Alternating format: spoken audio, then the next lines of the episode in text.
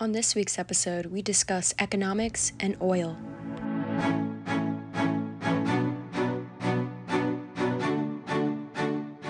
So let me start with you, um, Ambassador. Um, high gas prices, high rents, the cost of service is all having a cumulative effect on everyday Americans in this country and wage hikes haven't kept pace with inflation, what measures from your experience should be taken to provide relief for struggling Americans all across this country? Well, Armstrong, thank you for having me again.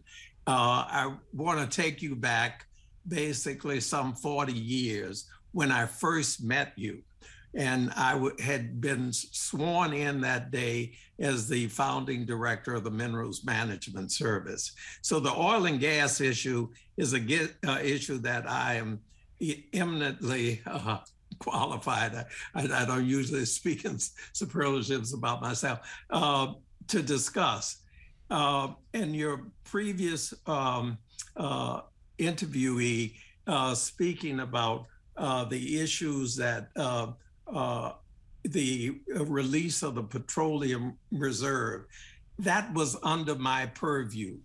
Uh, my position is that is a defensive mechanism created by uh, the US government to protect us uh, from future oil embargoes from abroad. We don't, you don't have that to deplete for political purposes, for market purposes. What is the uh, position of the uh, XL Keystone XL pipeline? Um, it, it's stopped. Well, what is the capacity of the storage at Cushing, Oklahoma?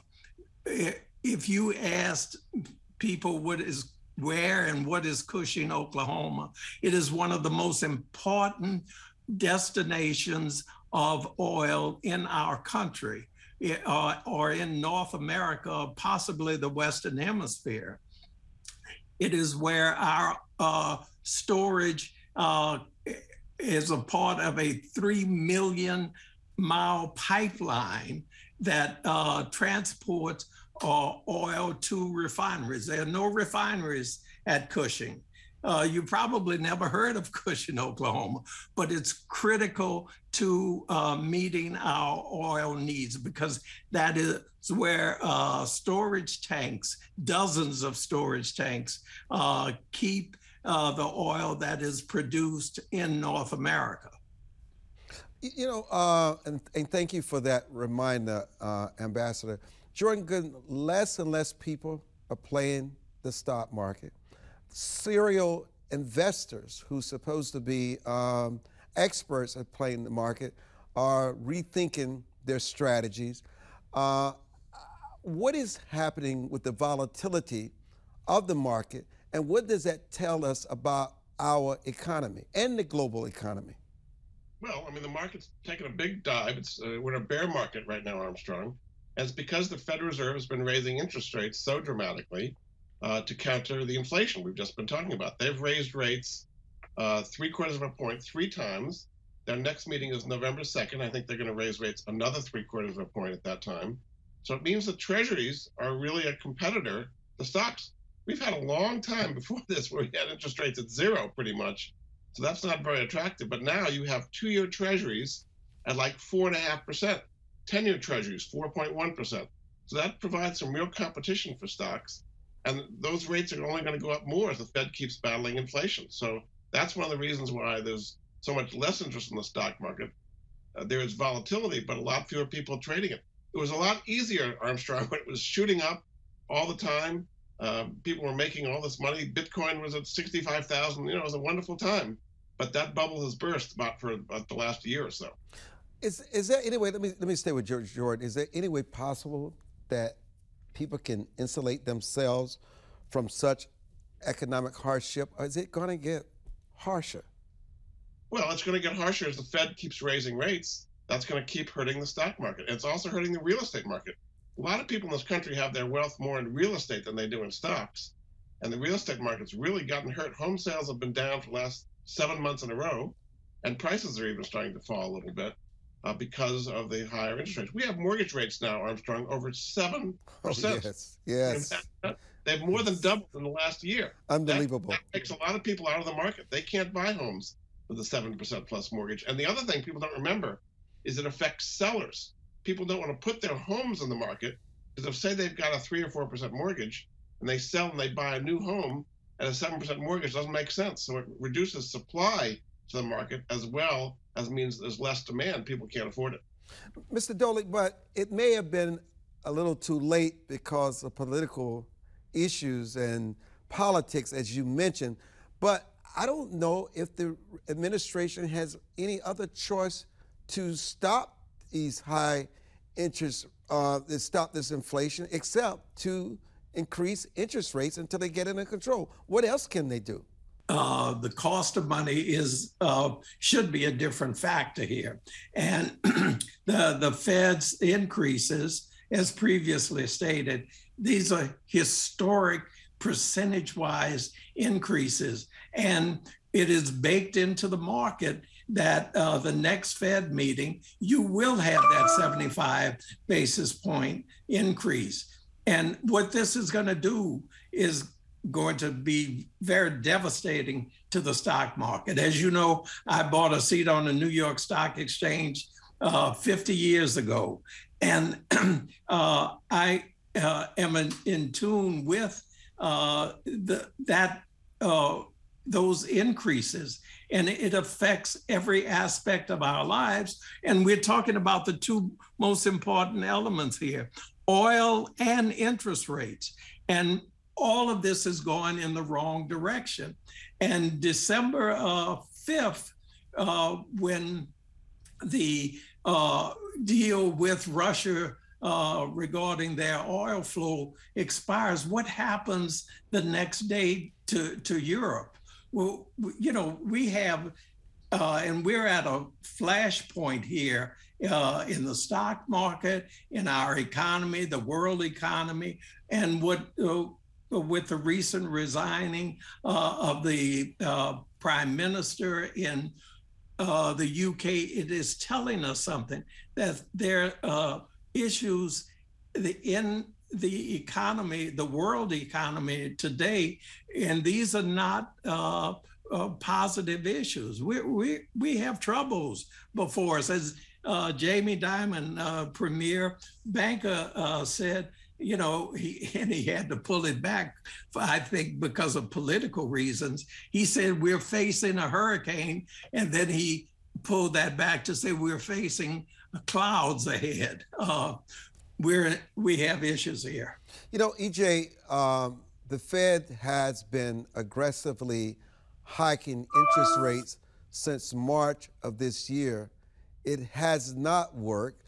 And does it also tell us it will not work in the future? And are we in a recession? Well, to answer your last question first, we're certainly in a recession. We we found that out when the economy shrunk for the first six months of the year, and people are increasingly asking me not so much about a recession, but about a double dip, meaning the third quarter will probably be positive, but then after that, all bets are off, and economic growth will very likely go south yet again. But going back to the Federal Reserve, you know, the time to start hiking interest rates was two years ago when we first had an indication that inflation was getting out of hand. And instead, the Federal Reserve sat on its hands and, in fact, helped fuel the inflation by buying so much of these treasury bonds and helping to cover the shortfall of the federal government spending trillions upon trillions of dollars it didn't have. And inflation is much like a cancer if you if you catch that cancer early enough, you can use very low doses of chemotherapy and radiation. You can kill the tumor, and you don't do a whole lot of harm to the patient in the process. But now the Fed has waited until we're in stage four, and now we need incredibly hard and heavy doses of chemotherapy in the form of frequent and large interest rate hikes in order to kill this cancer. And it's going to take longer to do so, and we're going to do a lot more harm to the patient in the process. But I do want to emphasize it is still the right move you don't say, well, the cancer's in stage four, so just forget it and let the thing run wild and eventually kill the patient. No, you attack it aggressively and you deal with the problem. But we are in a situation where Congress and the president are now working at cross purposes to the Fed. As they continue to spend trillions of dollars we don't have, the Fed needs to slam on the brakes harder and harder in order to get inflation under control. And the harder they have to slam on the brakes in this car, the more people they're going to throw through the windshield in the process. Um, Jordan Goodman, are there any sectors of the American economy that are that are still working and thriving despite chaos in other areas? I think healthcare is doing pretty well because that's got a continual flow of money from the federal biotechnology, a lot of new drugs coming on. So I think that's an area that's that's doing quite well. I mean, despite we've talked about, energy stocks have been leading the market this year. Uh, they're not drilling a lot, but the existing drug uh, drilling that they've got they're doing very well. Oil prices are still, you know, in the 80 90 dollar range, so they make a lot of money at that level. Um, but there's a lot of other areas of the economy that are really getting weaker, uh, particularly because of the high interest rates. It's clearly hitting the home building market, the real estate market in a major way, and that's a big source of wealth for Americans that's really being hurt here. You know, Mr. Doley, Goldman Sachs CEO David Solomon warned this past Tuesday that the U.S. economy might be headed for a downturn that could make investing and business decision much more difficult. This is his quote. I think it's a time to be cautious. And I think that if you're running a risk based business, it's a time to think more cautiously about your risk box, your risk appetite. And I must tell you, our government is running a risk type business now look, they have politicized oil. You know, the our oil is in the ground. We we're a huge um, uh, reservoir of oil and gas. We the all you have to do is just uh, read. We're looking at recognizes recognizing Venezuela because of their oil reserves. They've been on the uh, don't do business with list for I don't know, 10 years at least. Um, uh, Iran, we're looking at uh, playing footsie with Iran because we want their oil. I mean, but we're not dealing with the oil under our feet. And uh, that is a real problem. And it's all because of politics. What's the, uh, the stall on the Keystone XL pipeline? You know, eh, uh, they talk about it's dirty oil, uh, high uh, sludge and whatever. Um, but the real issue is uh, who is making the money on not uh, putting that oil in the pipeline. And it's the railroad industry. And you have to look at who owns and controls the railroads in that area. And uh, you answered your question. We, you know, uh, Biden and his um, administration are playing too much and they have weaponized uh, oil. And what uh, uh, Powell has done at the Fed, uh, he has weaponized politically uh, interest rates. I mean, keeping uh, the cost of funds at virtually zero for an extended period of time, where you had 20 trillion dollars of sovereign debt with a negative interest rate. You know, it, things are out of kilter, to say the least. Tommy Trelon from the United Kingdom, who just happens to be in town, is joining us to talk further about the resignation of Liz Truss on Thursday as the British Prime Minister um, after being in office only about six weeks. Uh, you've been talking about this. Uh, obviously, when I've spoken with you, you have not really spoken favorably about Ms. Truss. You saw this coming. Why? What is it that we don't know that's going on in the UK? Why this sudden resignation is taking place? I want to start by saying thank you for having me, Armstrong. Um, well, basically, just to reflect on the last couple of weeks, Liz Truss's mini budget didn't add up as the first of the things that have happened, leading to her financial uh, minister stepping down recently. Whether or not she actually decided to resign today or not, Lord Brady, um, head of the, I believe it's a 1922 committee, would have forced her to anyway. She usually would have had a 12 month um, like grace period, only due to the fact she just stepped in six weeks ago. But due to the state of the country and what she's putting us through at the minute, that wouldn't have been the case. He was going to make her leave no matter what the circumstances. What are the circumstances in the UK? We're talking here today about inflation. We're talking about interest rate. I mean, inflation is just soaring in the UK. Inflation soaring. Our fuel prices are soaring the same as yours. Cost of living's going up for everybody. We're just in turmoil. We've obviously just had the death of our queen. Uh, we're still, everyone's still mourning in England at the moment. The last thing we expected was to have our newly appointed prime minister step down. Uh, uh EJ, how devastating and why does this seem to mirror what's going on in the UK mirrors what's going on in our country? I think that's because both in the UK and here in the US, we're experiencing the, the undue influence of central banks, which have grown far too large and far too cozy, quite frankly, with government. Instead of being the banker's bank, which is what these institutions were designed to do, they have essentially become funding vehicles for governments and their bloated budgets. We have to remember that inflation is a tax. Now, it's a hidden tax because Congress doesn't vote on it and the president doesn't sign it, but it is still fundamentally a tax. If you're wondering where did the government get the trillions upon trillions of dollars they have spent over the last two years, they are taking it out of your hide right now in the form of higher prices. That is the hidden tax of inflation. And the central bank, the Bank of England, uh, has essentially, through their own manipulations, helped force out Liz Truss. And that just goes to show you the absolute uh, incredible power of these central banks and the amount of influence they wield over our political structures. And I think it's quite dangerous. Uh, Ambassador Doley, are we witnessing a global meltdown? Absolutely. And, you know, the, uh, we're being deflected here uh, about uh, the resignation of the government. Um, the the real issue uh, with the crisis in the pound a week, 10 days ago, dealt with a margin call uh, on the uh, British uh, pension system of $1.79 trillion. And the only way to satisfy that call was for the Bank of England to intervene. Nobody's talking about that.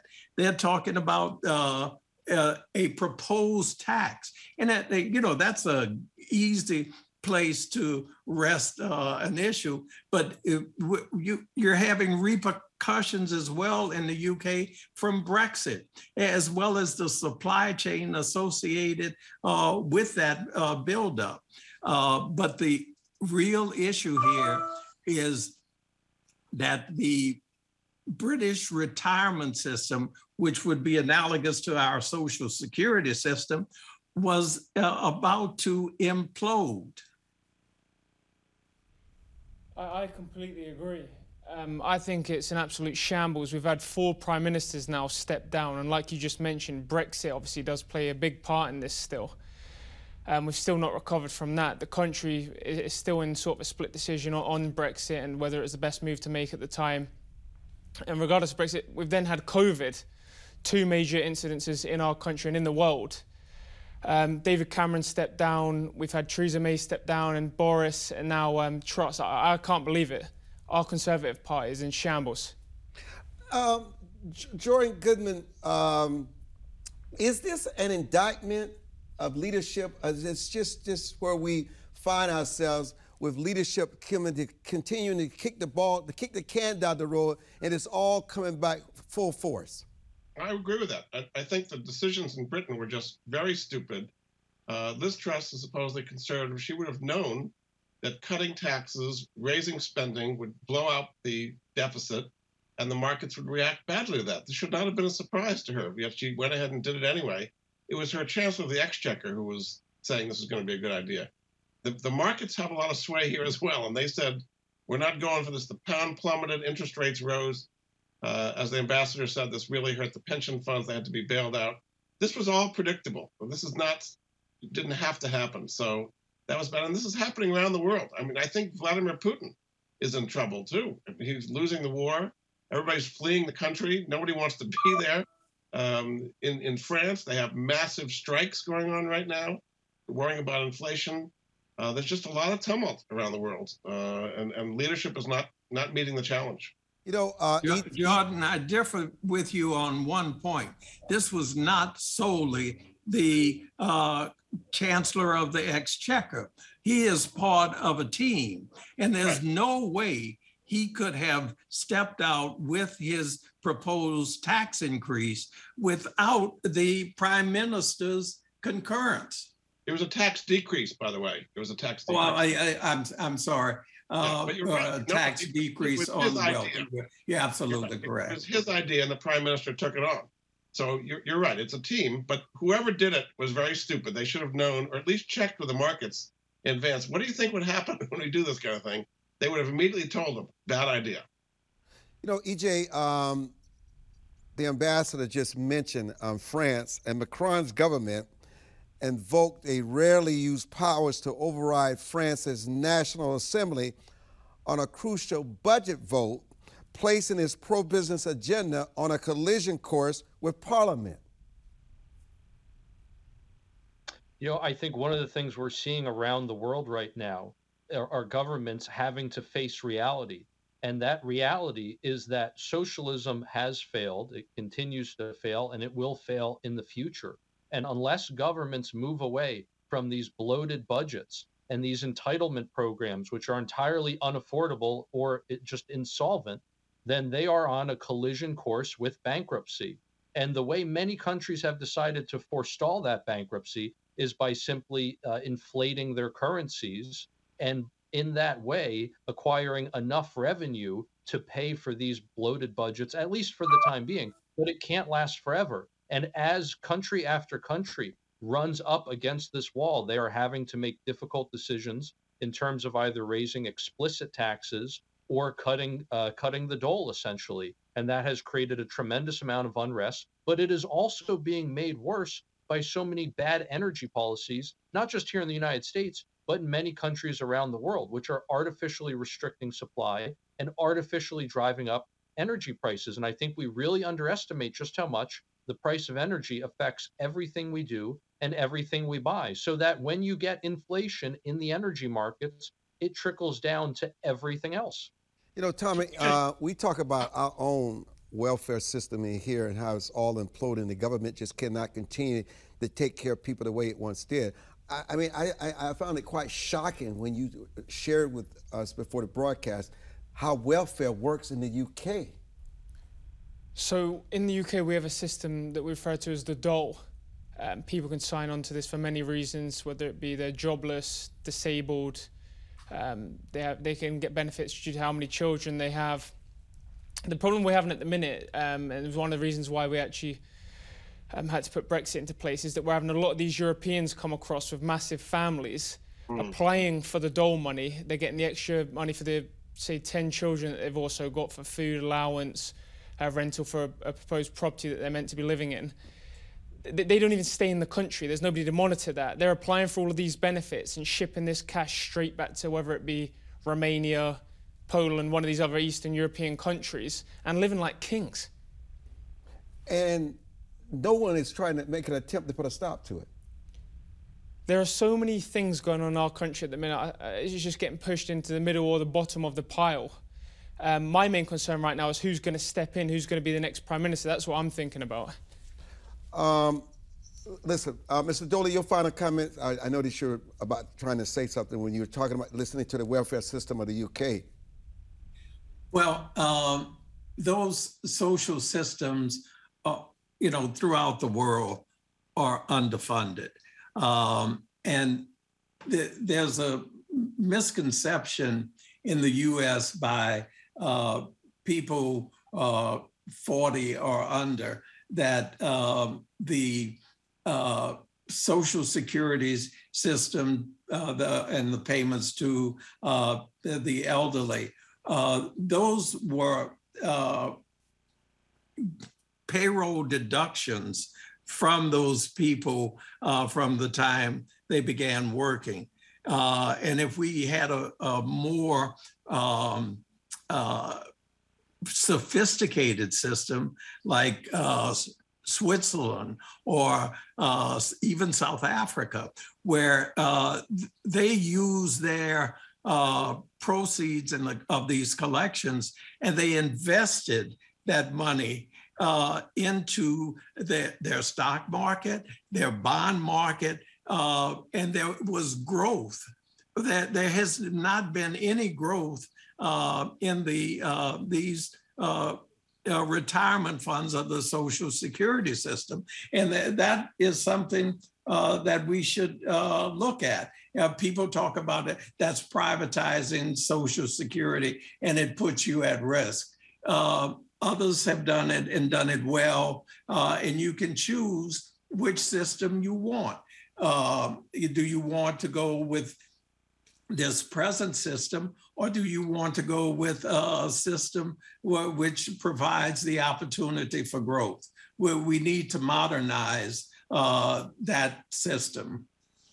Mr. Doley, EJ, um, Jordan Goodman, Tommy, this has been a, a robust, very educational, insightful conversation, and I cannot thank you enough for joining us. Thank you for listening to this week's episode.